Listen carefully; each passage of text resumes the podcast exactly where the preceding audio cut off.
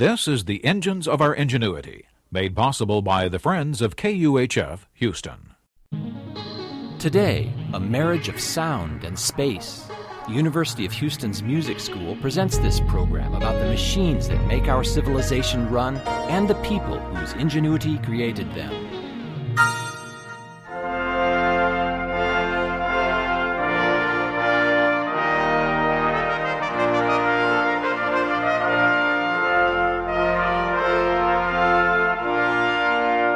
That's the sonorous music of Giovanni Gabrieli, as played by the Canadian Brass. Gabrieli's music is forever linked to the grand space for which he composed it, the Basilica di San Marco in Venice. St. Mark's is a sprawling Byzantine masterpiece, shaped like an enormous Greek cross wider than a football field. And Gabrieli's music, composed towards the end of the 16th century, is its sonic capstone. Yet this marriage made in heaven of architecture and music had one party waiting at the altar for about 500 years. St. Mark's dates from around the year 1063, after a couple centuries of smaller structures on the same grounds. With its gilded mosaics, the church became a status symbol for Venetian wealth and power. It was known as Chiesa d'Oro, the Church of Gold. The double choir lofts facing each other at St. Mark's suggested to Gabrieli and his contemporaries an obvious ploy. They instructed the musicians to form into separate groups and sit in different locations. While they're at it, they might as well sing or play different music. Call and response? Of course. Echo? The echo built into such a resonant space now became part and parcel of the music.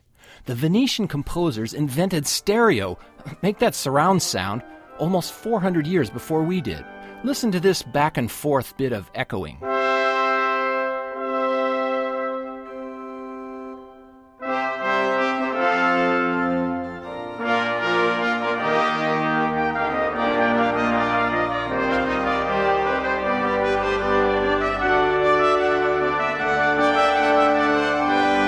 Stylistically, Gabrieli's music straddles the divide between the Renaissance and Baroque periods of music.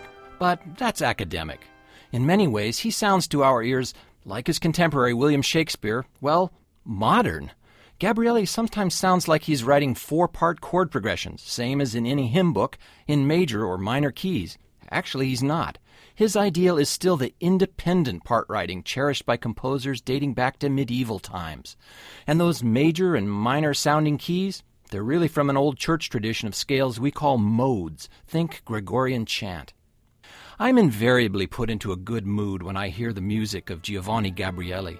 It's music of optimism, certitude, great blocks of sound, like the massive pillars holding up St. Mark's domed ceiling. Their marriage may have been a short one, but four centuries later, we're still celebrating. I'm Roger Kaza at the University of Houston, where we're interested in the way inventive minds work.